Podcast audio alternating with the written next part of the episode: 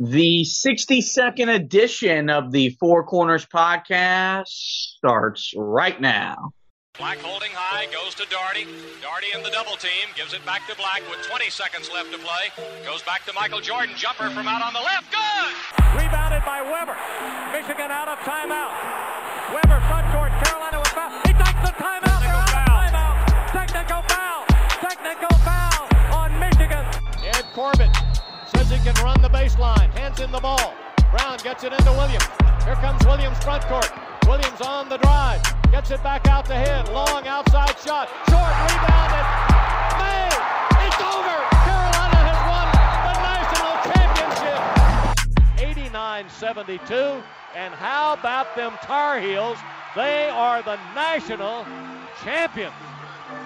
Matthews off the mark, and this year the confetti is going to fall for North Carolina. They're not going to be denied this time. Hello and welcome to another edition of the Four Corners podcast. We are powered by Carolina Electrical Services.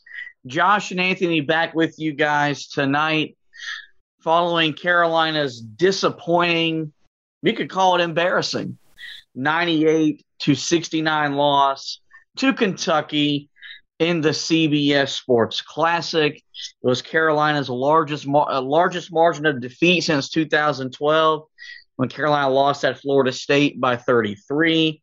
They had their largest deficit since 2010 in the season finale at Cameron Indoor Stadium. The sixth worst sixth worst loss in the shot clock era, which of course is since 1985, 1986, and it drops Carolina's overall mark against the Wildcats to 25 and 17 and future Hall of Famer head coach John Calipari improves to seven and four against Carolina. Buddy, not a lot went right for the Tar Heels. They won the opening tip, and that's about the only thing they won tonight. And what is easily the worst performance, the worst effort, the worst display we've seen so far under new head coach Hubert Davis. Yeah, embarrassing is about the only way to describe it. Um, you know, we were hoping that the worst performance of the season was going to be what you saw against Tennessee. And tonight was that and then some. Um, they just looked shell shocked out of the gate early on. And, and, and really, it was just that first turnover where Kentucky gave the full court press and Carolina had no response for it that was really the end right there, it seemed like. And they just could not find a way to ever get themselves back in the game. You know, they had the run right before halftime to cut it to 11, had a chance to cut it to single digits on the final play of the first half. Um, and, and, and, you know, going into halftime, you had to feel okay because you were like, all right, we, we played our worst game of the season so far. We're, um, not shooting the ball great. We're not playing great defensively, but we're still in this game. And the second half is where we've really thrived. And that did not happen in this game. They played worse defensively in the second half than they played in the first half. Mm-hmm. And uh, yeah, this this was just an all around uh, embarrassing performance because you know we brought up a few things in the pregame that uh, they had to do. Um, you know, and and they simply did not do that uh, at all. None of them. They didn't execute any of them, and uh, it's one of those performances where you know, hopefully you just burn the tape and move on. But I, it, it, it's hard to believe that that this is a team after tonight that uh, is the second best team in the ACC.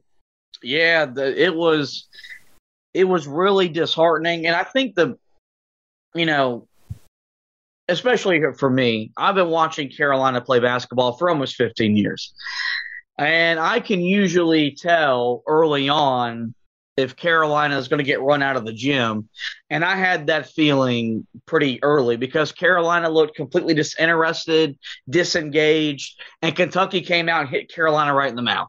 And I think we expected that because Kentucky had had a week off since their disappointing loss at Notre Dame a week ago. But we also felt that Carolina was going to be uh, energized to play the game, considering the fact that 48 hours beforehand that wasn't so sure they were going they were going to get to play this weekend. They still got to play. It wasn't against UCLA. They, they still got to play against a top tier opponent, and and the, still something that they could have proved something to the college basketball world, national television, all that great stuff. And it was just completely the opposite. They came out flat. And I thought I thought they competed the last five minutes of that first half. You got the deficit down to eleven. You're thinking, okay, there's 20 minutes to go. We were back in this thing and we didn't play well because they didn't. The first half, they shot 10 of 27 from the field. They did not make a three point basket. Kentucky out rebounded them by 12, and you're down 11. And by the under four minute mark of the second half, the lead had blossomed to more than 20. Hubert Davis was calling a timeout, and it was pretty evident Carolina had nothing to offer Kentucky tonight on the basketball court. And it was just something that was very, it was very frustrating because you competed against Purdue and you didn't get the result you wanted. The next the next game against Tennessee, you weren't overly competitive, but second game of a back to back, the first time this team's had to do that under Hubert Davis. You know, it was a first time for a lot of people to experience that type of performance. And but you came back and you and you were able to bounce back and win five straight games. And it's it's hard to not leave today thinking that you're right back where you were after that after that Tennessee loss. And maybe that's a little bit of a reaction because they did some really nice things in that five game winning streak, but all of those nice things that they did, they really went to waste today in what was the most disappointing loss um, so far under Hubert Davis.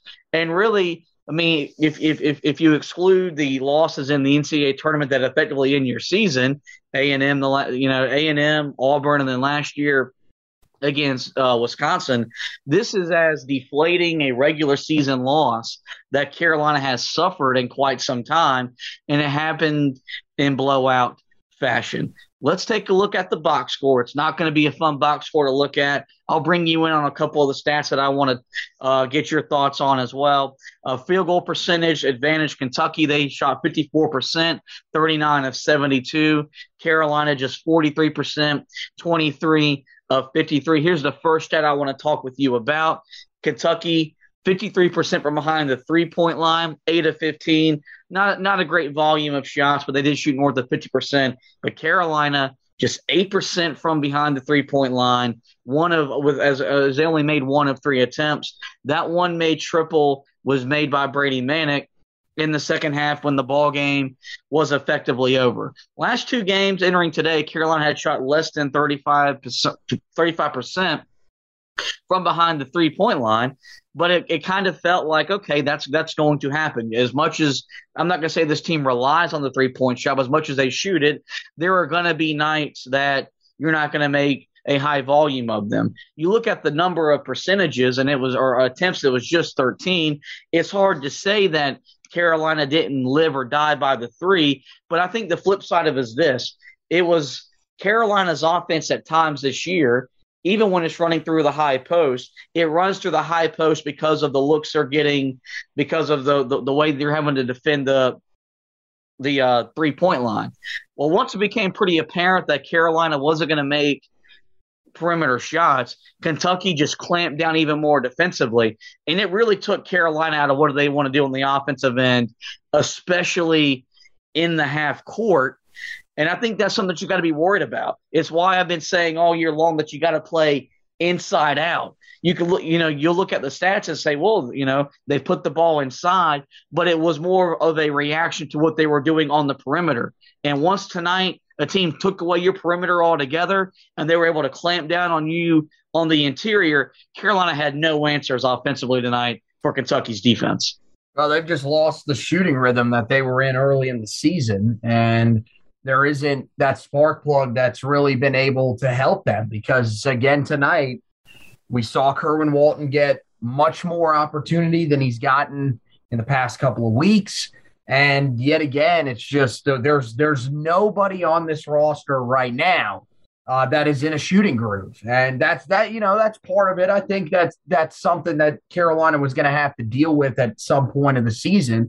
Uh, it just it happens at, at this time, and maybe that's a good thing. Maybe you don't want that to pop up again during conference season, but you just wonder now: is this going to be a group that is going to sort of average out as a three point shooting team, or will they be able to get back to that point that they were at early on in the season. And yeah, that was one of the keys to this game. And we talked about it was that they needed to have a good night shooting the basketball from the perimeter because we knew that inside some of these guys were going to be tested.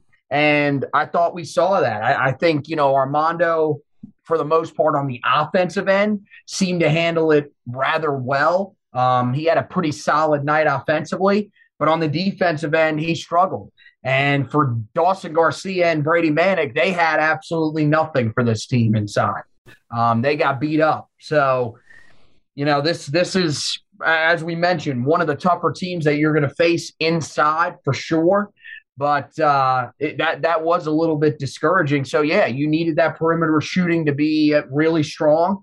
Uh, it wasn't. I thought some of the shot selection, um, they definitely uh, I got a little bit flustered early on. I thought, you know, RJ Davis took a lot of shots early in the game that were really just four shots that he didn't really have to take. And I think that was that that was a big part of why Carolina struggled. But uh, you know, the the biggest guy that tonight just was way too quiet in this one was Caleb Love. Um, he was almost non-existent, and you needed him to come out and play probably one of his best games of the season, especially with how you started off early on.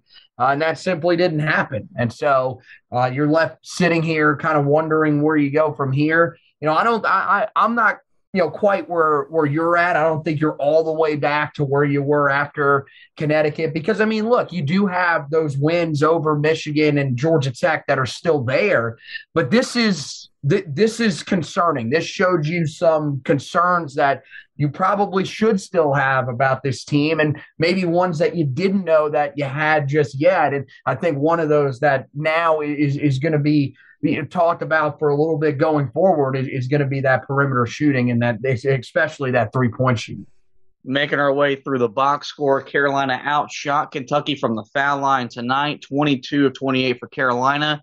That was 79%. That was led by Armando Bacot, who was 6 of 9. Kentucky was 12 of 17 for 71%. Turnovers, Carolina 12, Kentucky 9. But Kentucky got 22 points off of Carolina's 12 turnovers. Carolina got 14 points off of Kentucky's nine turnovers. Well, that eight point difference didn't help matters um, in, in, in, tonight's blowout. Here was really where the game was won or lost, and we told you this was going to be the, the the biggest deciding factor entering the game, and that was rebounding. And Kentucky out rebounded Carolina 44 to 26, 27 to 20 on the defensive glass, 17 to 6 on the offensive glass. Anthony, before Carolina grabbed their first offensive rebound, Kentucky had 11 of them. And we knew that was going to be a problem entering the game. They were one of the, they they led the country in offensive rebound percentage. They were the third best offensive rebounding team in the country in terms of offensive rebounds per game.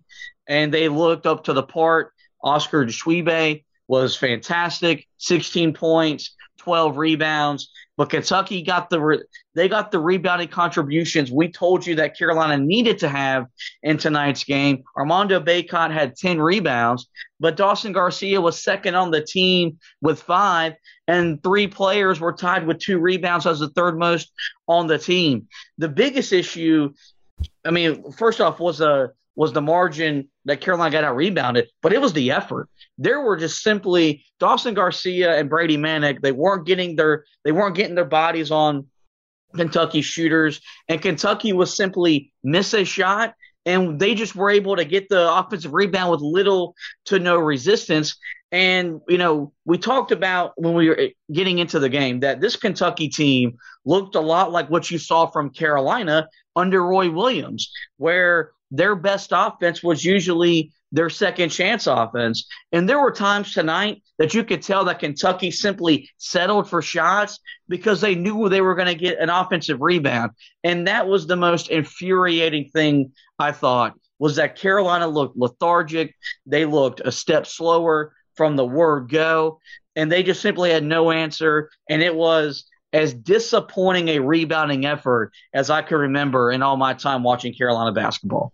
I mean, they had 26 rebounds the entire night. I mean, I remember repeated amounts of times under Roy Williams where Carolina would have 26 rebounds and a half. So this is, I mean, yeah, you, you expected, look, I expected that Kentucky was going to give you a real test on the glass. I, I thought, okay, there's a chance Carolina could lose the battle on the glass. But Kentucky had nearly double the rebounds that you had in this game. They they were I mean they were plus 18. They had more defensive rebounds in this game than you had total rebounds in this game. And as you mentioned, I mean early on in the game there was a point where they had more offensive rebounds than you had total rebounds in the first half. Um yeah, you're right. I mean, there were multiple possessions tonight where it wasn't just one offensive rebound. It was two, sometimes three. I thought that possession in, in the second half was pretty much representative representative of the entire night.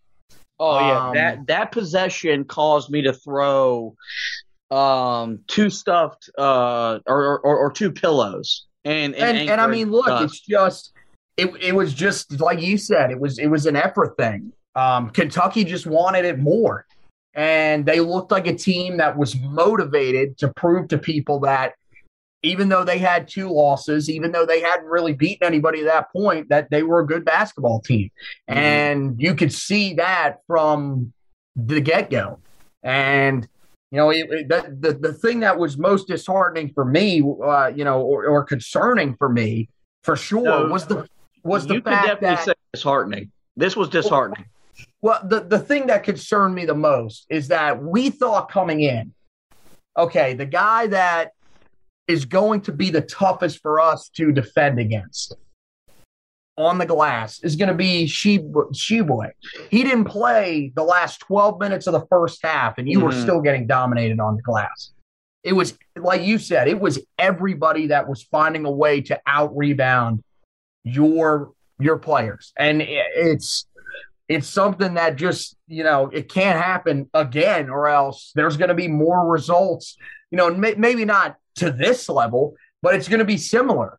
This is something that we never had to worry about under roy williams. I mean it, it happened from time to time. There was a game back in in 2018-19 where carolina got destroyed on the glass by uh, by louisville. And well what happened after that? I think it was like there there were like seven or eight straight games where Carolina just absolutely destroyed teams on the glass after that.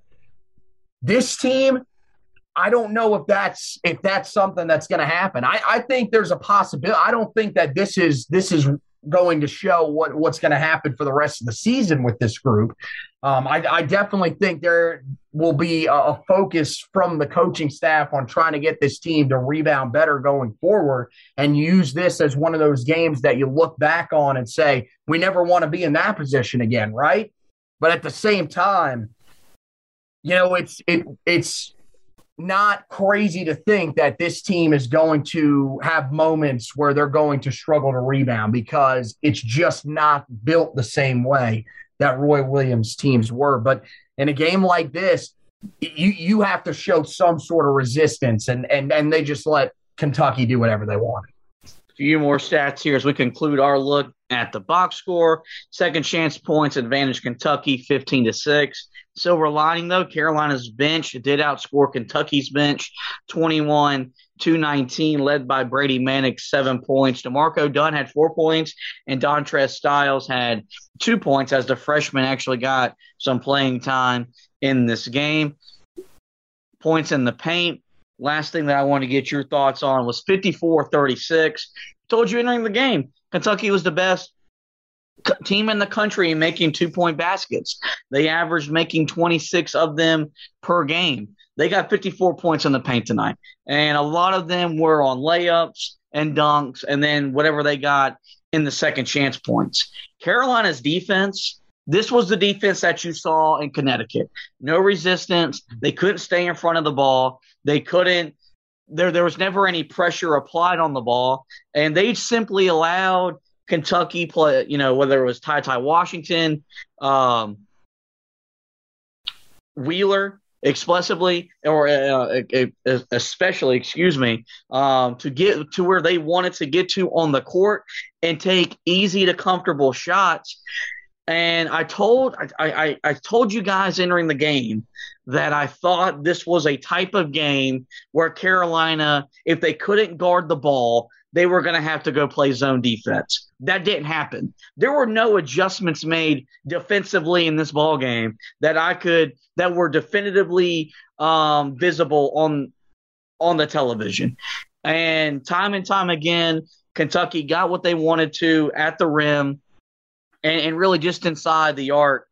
And, and, they and they just carved Carolina up. Carolina got 36 points in the painted area, which was is a lot, especially for this Tar Heel team. But when you give up 54 points, it's it's it's going to be really hard to expect you to win or, or or expect to win. Um, you know, most nights.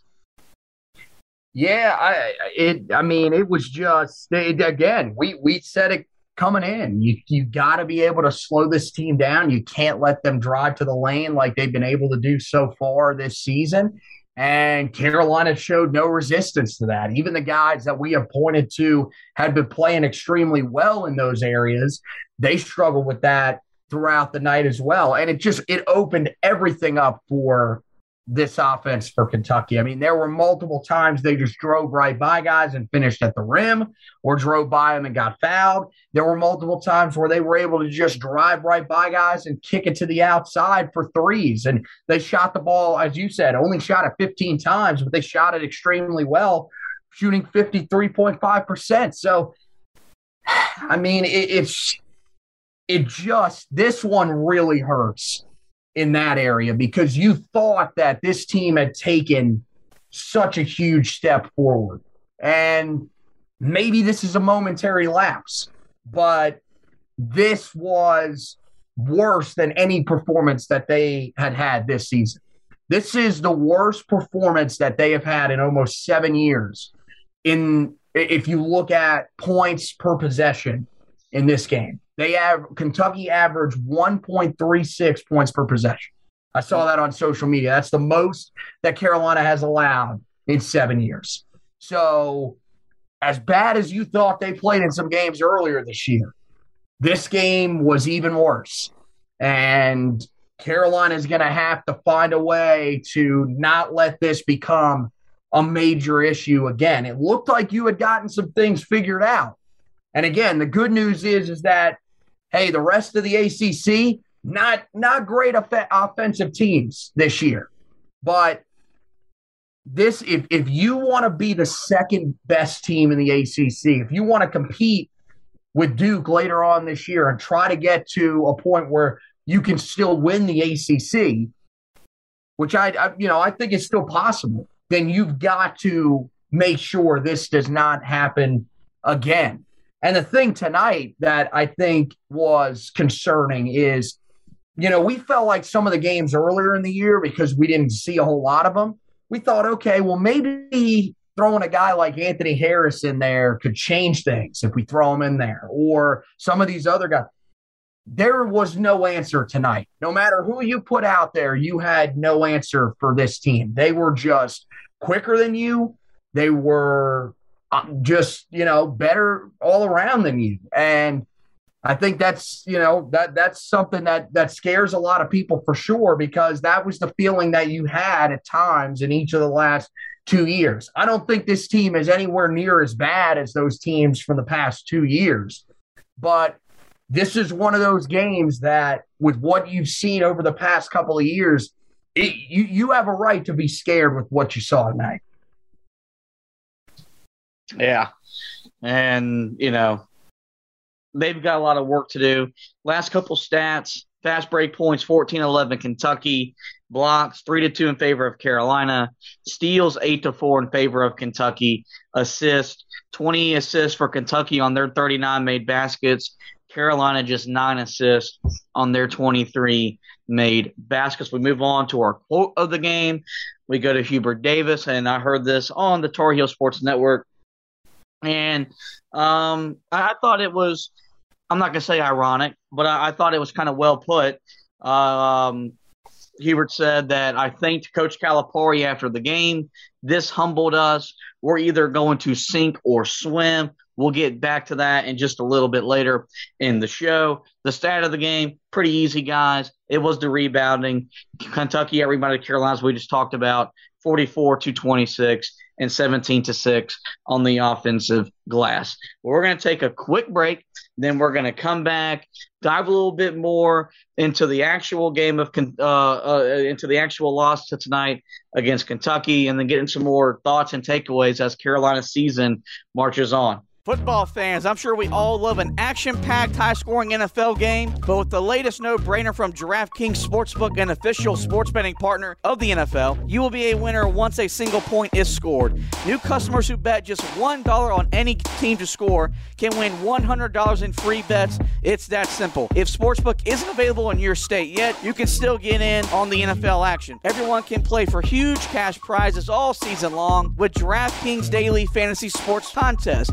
DraftKings is giving new customers shots at millions of dollars and total prizes with their first deposit. Download the DraftKings Sportsbook app now. Use the promo code TBPN. Bet $1 on any team to score, and you win $100 in free bets. If they score, you score with promo code TBPN this week at DraftKings Sportsbook, an official sports betting partner of the NFL. You must be 21 or older, New Jersey, Indiana, or Pennsylvania only.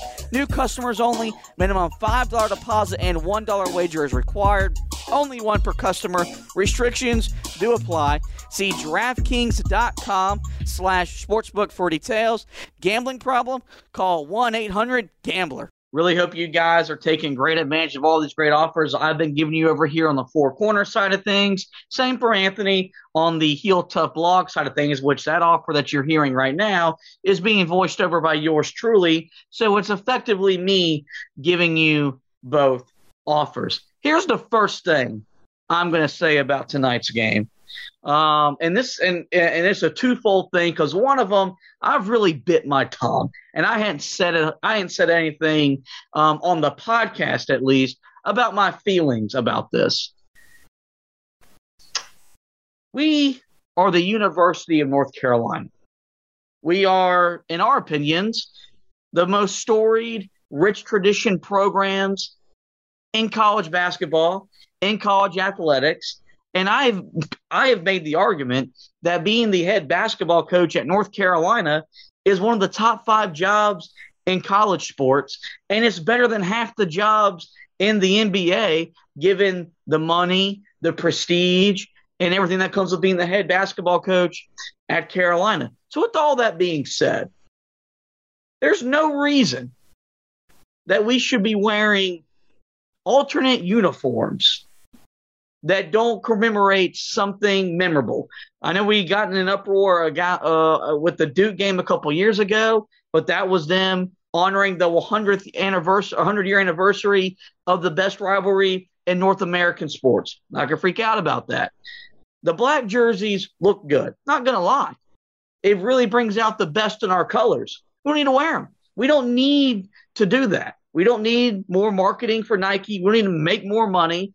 And look, the biggest problem is that the players requested to wear them upon Hubert Davis being hired. That's fine. He honored their request. To then go out there and play like that, that's really deflating. And then the second thing, when it comes to wearing headbands, I don't like it.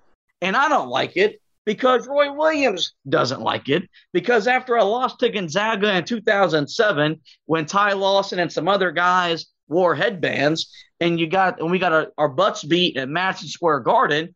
Roy said, "By God, we're the University of North Carolina, and we don't wear that crap."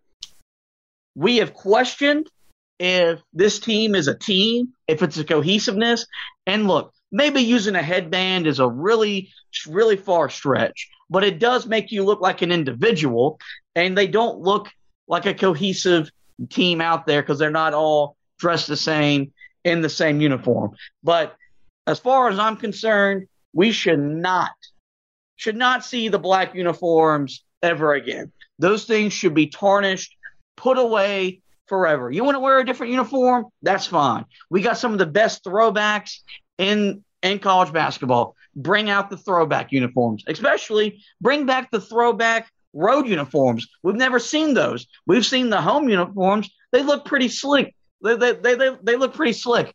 I'm pretty sure the road uniforms would look pretty sweet as well, especially when you're playing against another premier blue blood.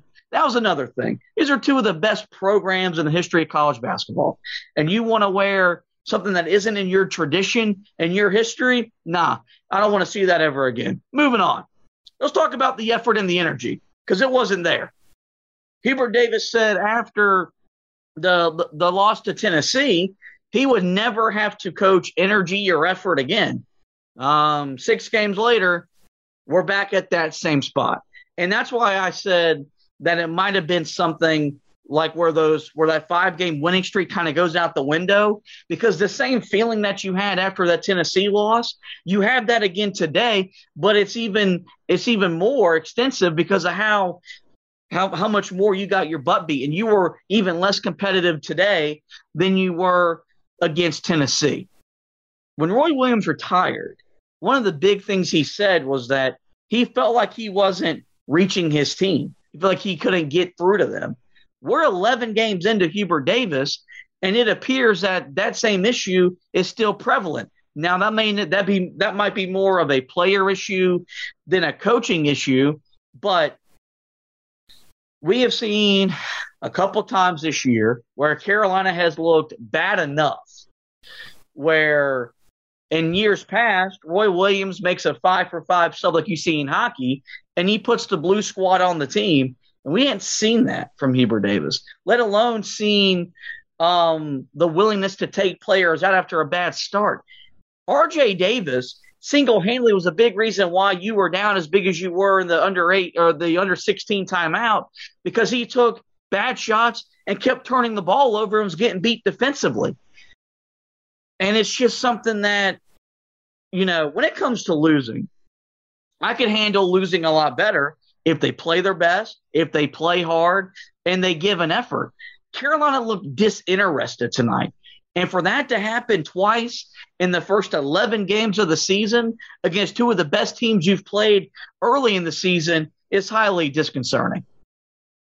I don't think there really was anything that you could have done tonight to throw any of the guys out there and it would have solved anything, honestly. I think that you saw that when guys came into the game, that there was just nothing you could do. This team just did not have anything for Kentucky on the other side. And I mean, yeah, it's it's it's definitely something that I think is is concerning because it's it's happened twice in, in eleven games. Um, but I, I, I mean, I don't I, I, don't know how you fix it. I, I don't know. I think there's just going to be moments and, and, times where this team is just not going to show up um, because it's it's happened the last three years and it doesn't seem like that's changing. I think it's more about the purse the the the players than the coaching staff. I think that it's just something that you're going to have to recruit guys that are going to give effort every single night that you don't have to question that with. Um, and I, I don't, I don't know. I, I think this was just one of those games. I'm not going to say they weren't giving any effort. I think that Kentucky just clearly wanted it more. And there was never a point where they decided, well, we're going to try to turn it up and and match the intensity, if not better, the intensity that Kentucky's bringing. Um, they got, you know, they they pretty much knew after the first couple of minutes. I think that this team is just going to outfight us for everything, and there's nothing we can really do about it.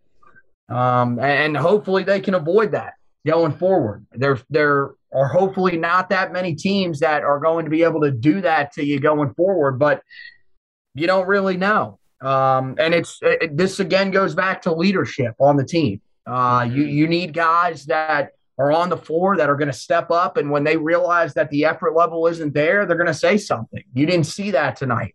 Well, that comes see... back to your point guard.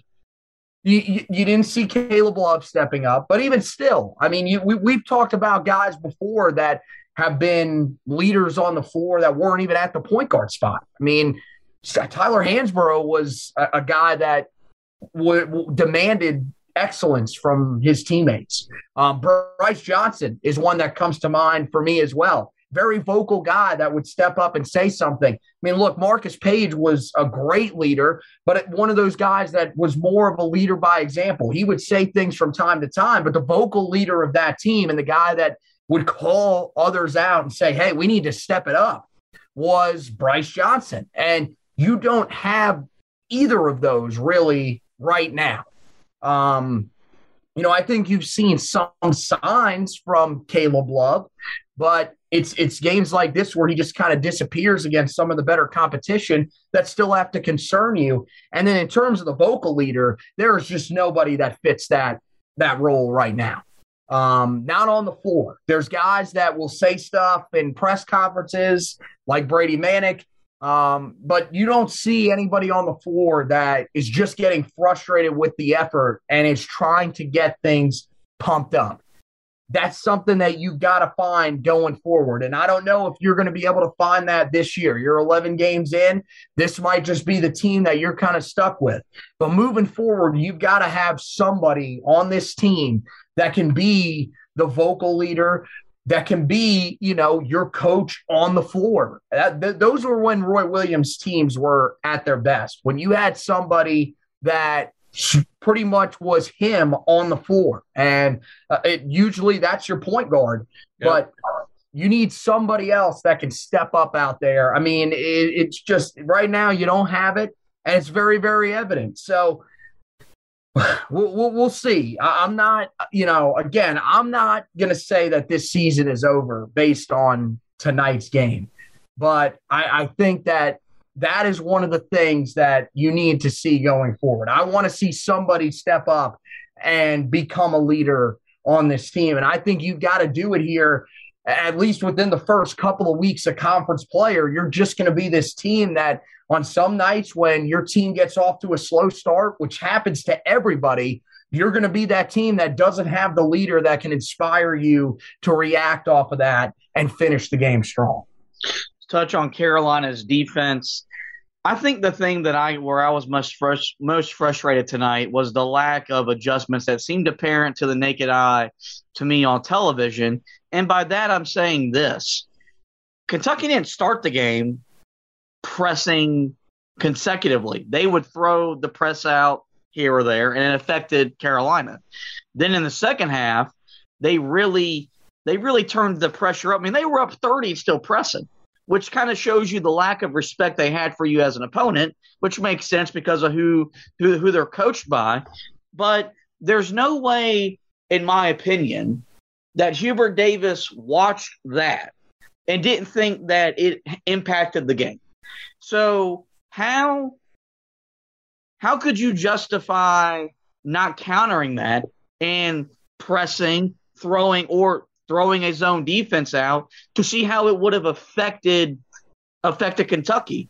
We're, he's not at a point in his career, 11 games in as head coach, where you cannot make adjustments and not be questioned because you don't have a track record that shows that your way of playing and thinking ultimately is going to work out and we're going to win a lot of games and win championships and this that and the other and that was where i got frustrated had had had he tried something different like we saw in the beginning of the year against brown against the, against the college of charleston and you still got carved up and you still couldn't hold your own on the glass not going to complain as much because at least it was apparent that you were trying. You could say as much about the players not trying tonight on the floor. You could say the same thing for this coaching staff that they didn't try to help put their players in a better position to to make plays and be competitive.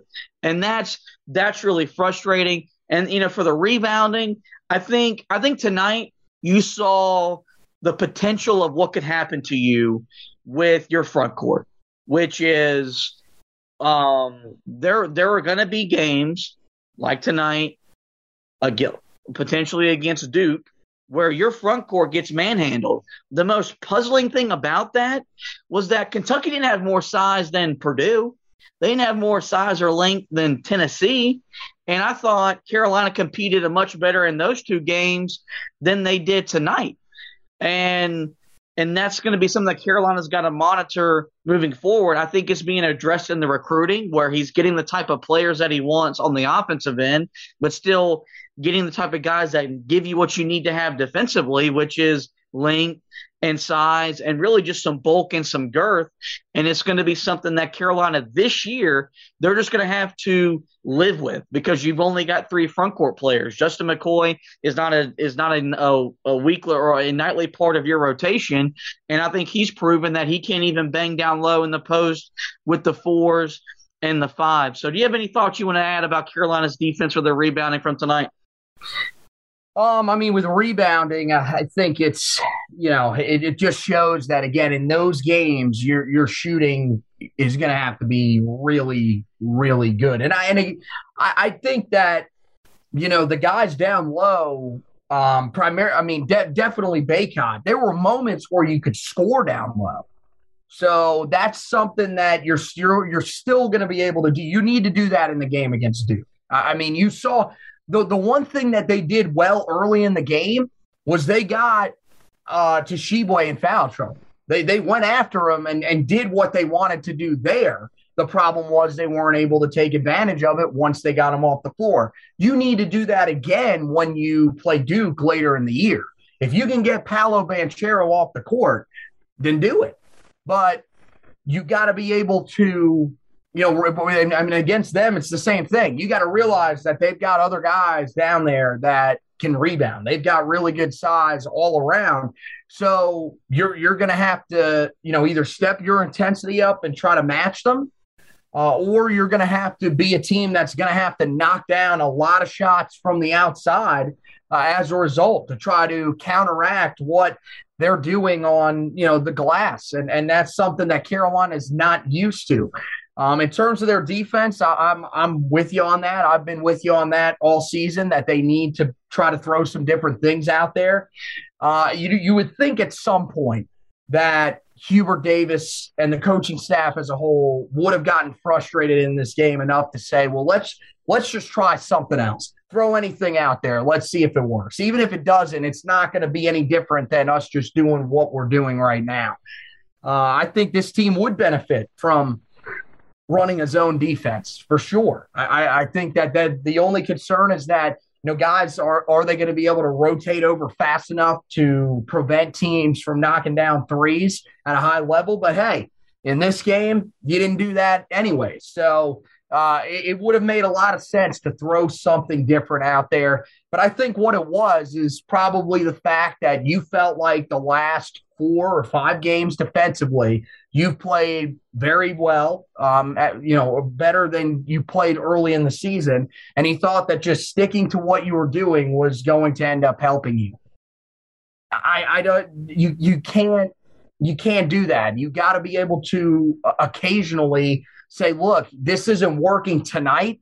Let's try to throw something different out there. That doesn't mean that moving forward, you've got to see that every night. That doesn't mean when you make the move to a zone defense, well, this is what we are for the rest of the season. We're not allowed to go back to man defense. That's not how it works.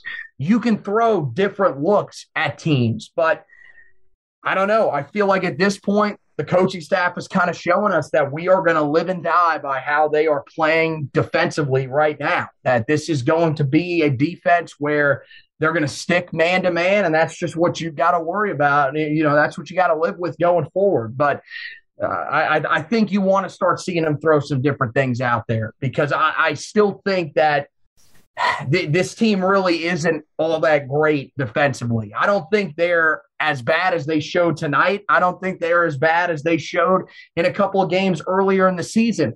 But I don't think that this team is much better than an average defensive team. Yeah, no, there's there's no denying that that they're just th- their ceiling is average. I think at this point, I think I thought entering the year they could be really really good defensively. I no longer have that belief. I think I think if they're I, I think they can be average. And when they play offense at a really high level, average will still be good enough for them to win a lot of games and be the type of mm-hmm. team that we want them to be. I think they're still capable of being. But for that to happen, their offense has to get back to functioning the way we want it to. The perimeter shooting's really dipped the last three games. I don't know if that you know, six day layoff from that Georgia Tech uh, game to the Elon game really just took them out of rhythm or or what. But the last two games they entered the they entered today shooting under 35% from three in both those games, but didn't really matter because of the level of competition you were playing. Tonight it really mattered. And the biggest issue was that Carolina early on was wanting to take perimeter shots, which I didn't think was a wrong was was was a bad idea. And I thought they got quality enough looks from behind the three point line early to where you could justify taking those threes, but they didn't make them. And the problem was was that because that was their early mindset and not putting the ball inside to Armando Bacot, it really made it easier for Kentucky's defend defense to just clamp down on Armando on Dawson Garcia, uh, especially, and Brady Manek when he was on the floor and in the game. And, you know, Kerwin Walton, we've had the argument about him being on the court and not shooting the ball. He got eight minutes tonight, took one three, and it wasn't even close. But that's this has become the problem is that you didn't have Caleb Love or RJ Davis in rhythm, and they are rhythm shooters. They're not they're not naturally they're they're they're not just naturally going to walk out there and shoot 40% from 3. Kerwin Walton's capable of doing that because that's what he did last year. He popped up in the middle of nowhere and started shooting lights out from behind the three-point line. And Brady Manek has been up and down from time to time. Dawson Garcia has been up and down from time to time as well. And so the perimeter shooting, you they they've looked like the team the last three games that we've seen the last couple of years where they were one of the, you know, historically one of the worst three point shooting teams in the history of the program last year being the worst, which brings us to Armando Bacot because had he not shown up tonight, I don't know how bad Carolina gets beat because he was the best player on the court for Carolina by a wide margin 22 points, 8 of 13 from the field, was 6 of 9 from the foul line, gave you 10 rebounds. And he was the guy that it was evident competed the hardest, played the hardest. And when Carolina was in the ball game in the first half, it was because of him. He had carried Carolina through the first half. I mean, at one point, he had scored 11 of the team's first 13 points. And and so it was pretty evident that he was able to pick up the scoring slack early for this team. He has really become the consistent player that we need him to be because of the the issues that we're we're still dealing with with Caleb Love and RJ Davis at times. And then you're not getting consistent contributions from Dawson Garcia and Brady Manek. And I thought that was the another issue with tonight was Garcia entered tonight having scored a uh, combined 42 points in the last two games. Thought he turned the corner, just six points, two of six from the field, gave grabbed five rebounds, but was simply uh, ineffective on the defensive end of the court and was weak with the ball offensively. Manek just seven points, three of six off the pine, with one of three from behind the three point line. And, you know, last year Armando Bacot had games where he would just disappear. And it didn't really matter because Carolina had a multitude of other bigs that they could still withstand it and still find ways to win games. They don't have that luxury this year. And he's been the most consistent big. And as much as Caleb Love might be the most important player on this team, and I still believe that because he's a guard, Armando Bacot has solidified himself as the best player for the Tar Heels this season.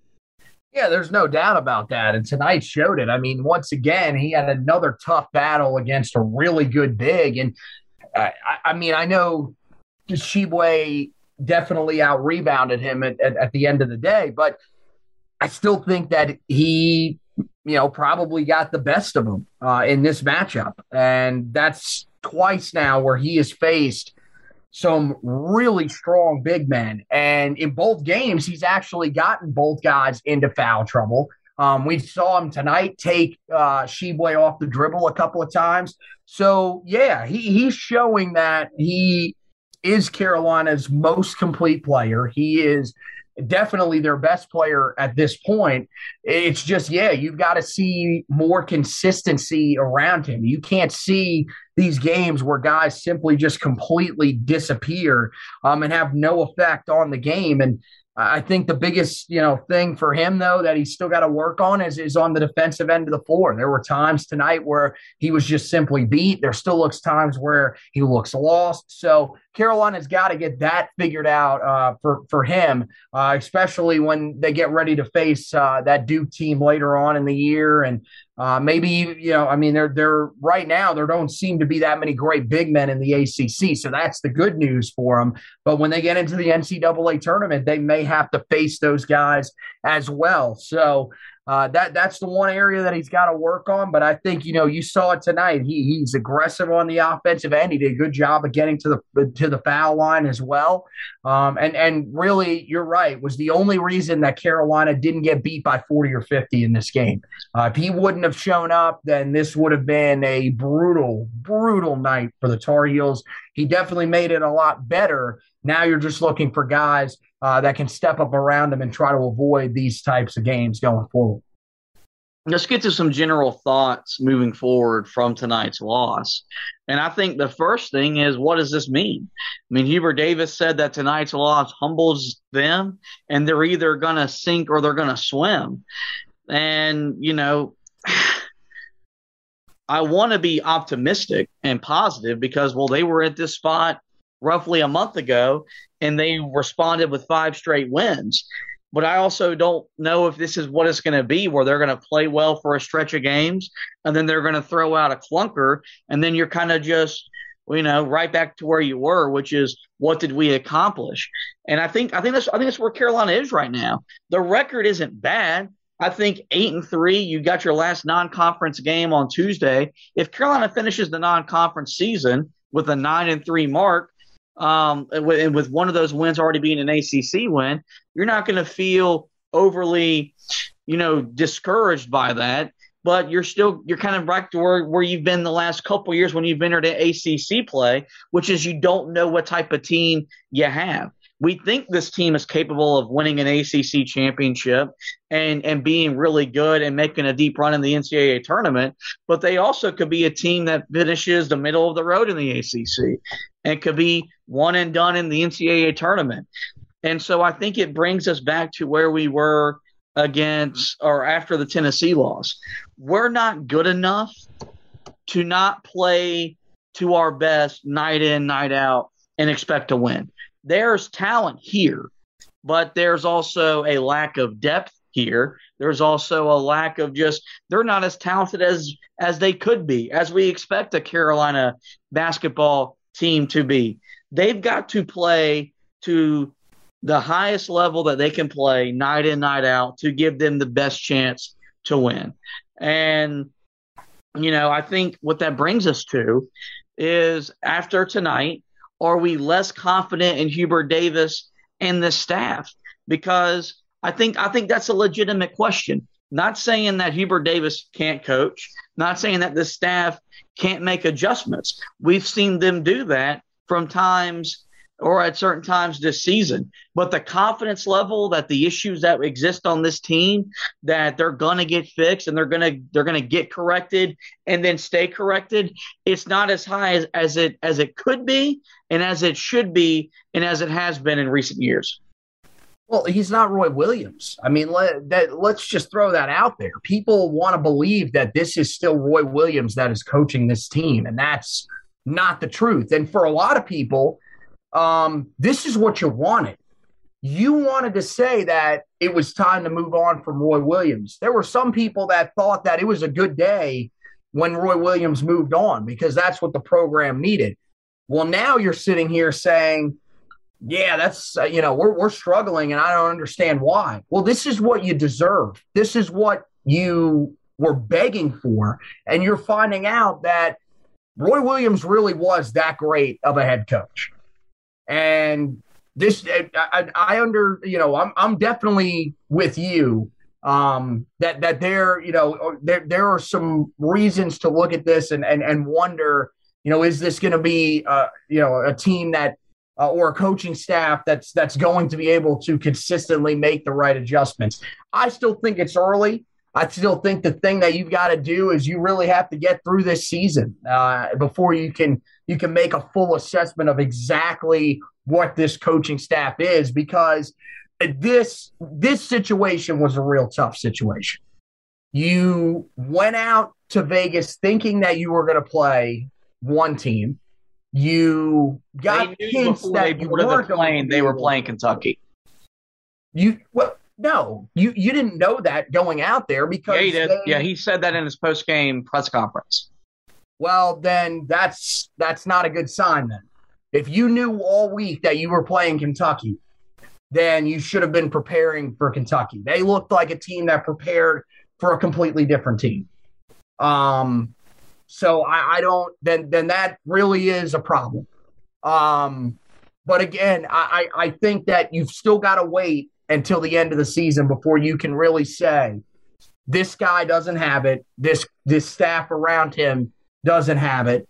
And I'm not saying that. I'm just saying well, no, well, no, you're, you're not saying that, but many, most people are.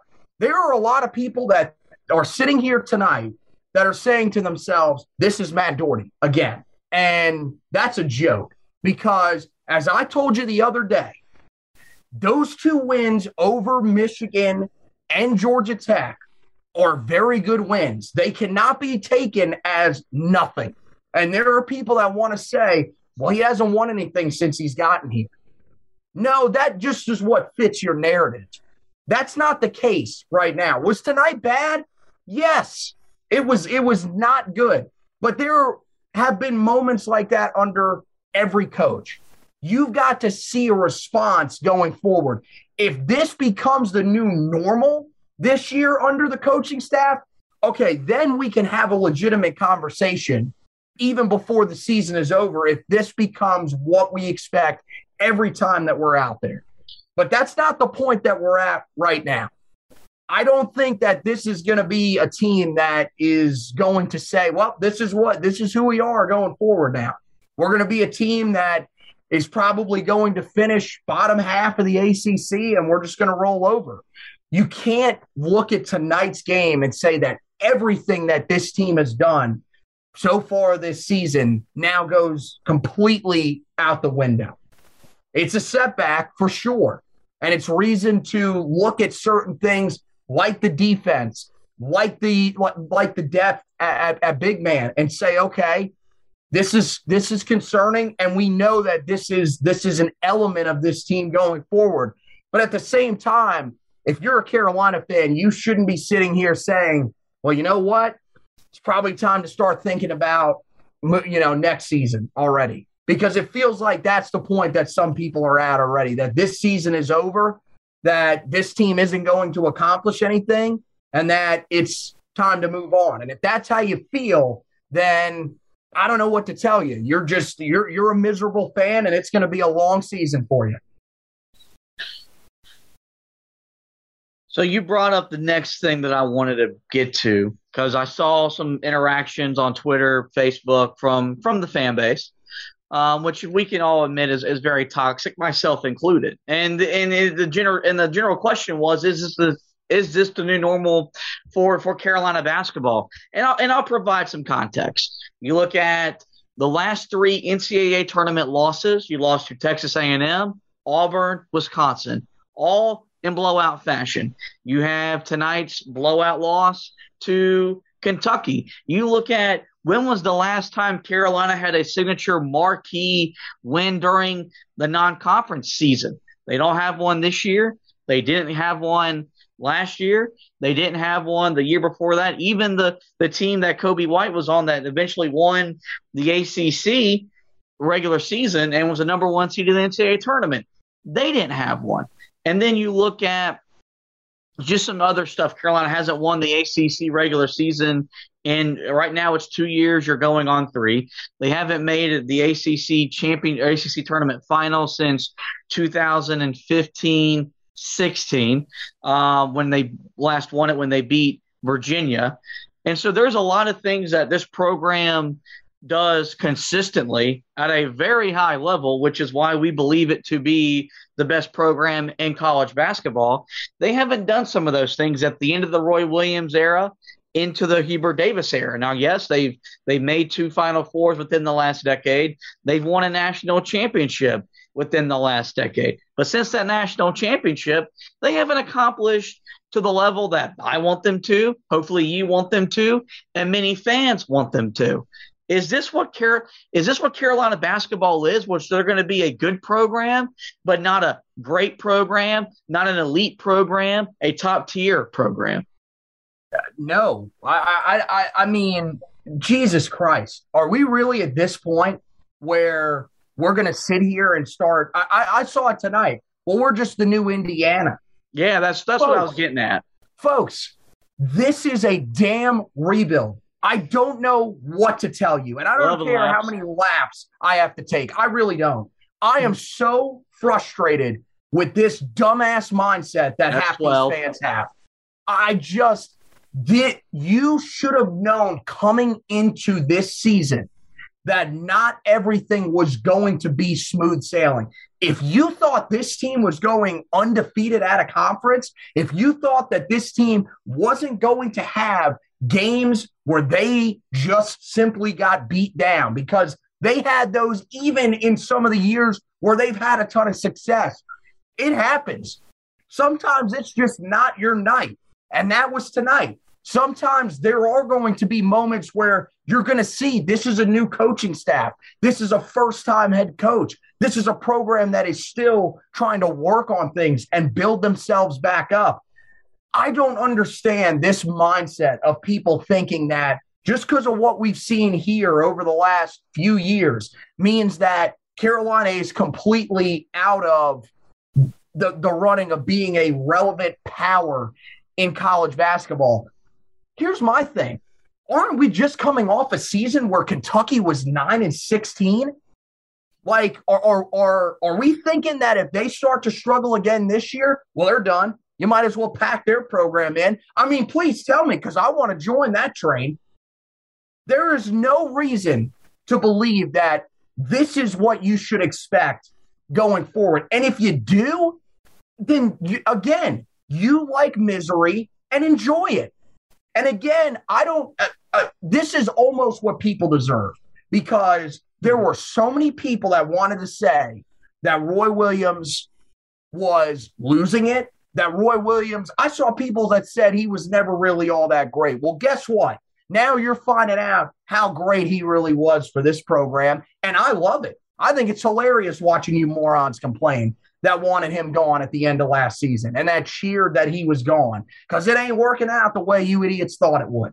So this is it's it's not the new normal. All these people that are panicking, thinking that it's the new normal, enjoy that. Um, but yeah, it's been proven multiple times that Carolina basketball finds a way to come back. Sometimes you're going to have down stretches of your program. It's been proven by all of the great programs in college athletics. No matter what sport you go and look at, it's been proven that even the great programs have down moments. And especially in college basketball right now, where what what powerhouse program right now is dominating? What blue blood has been dominating over the past few seasons? I'd like to know that answer because it's none of them.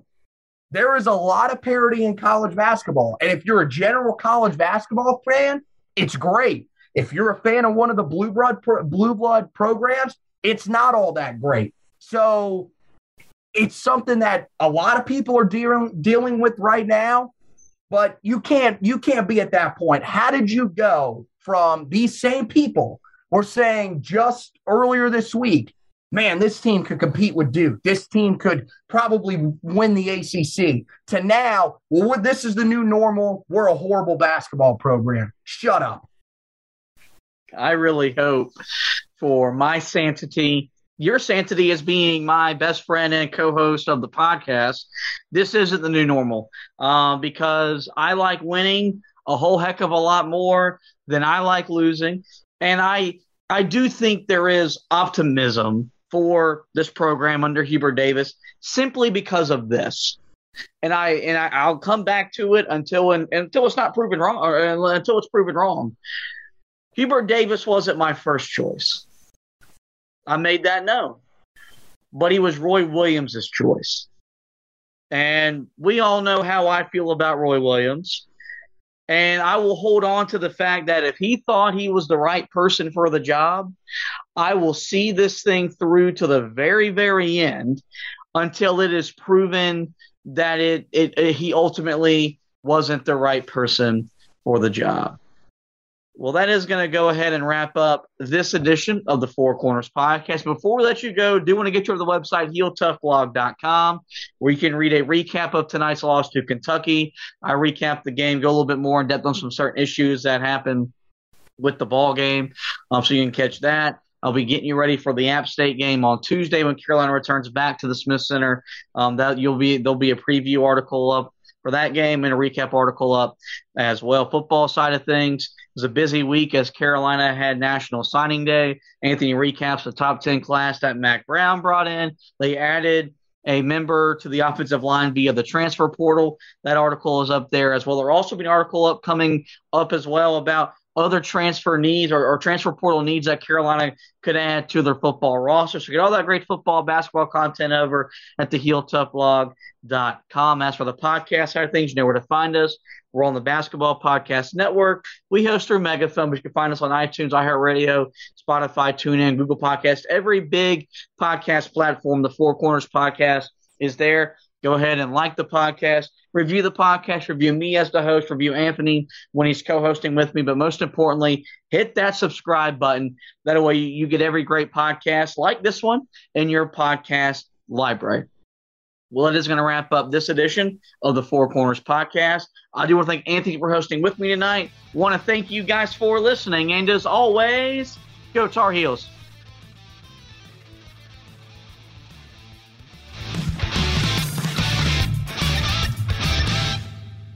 The Four Corners Podcast is a proud member of the Basketball Podcast Network. Follow us on Twitter at HoopsPodNet or visit our website, www.thebasketballpodcastnetwork.com, to find the best basketball podcast.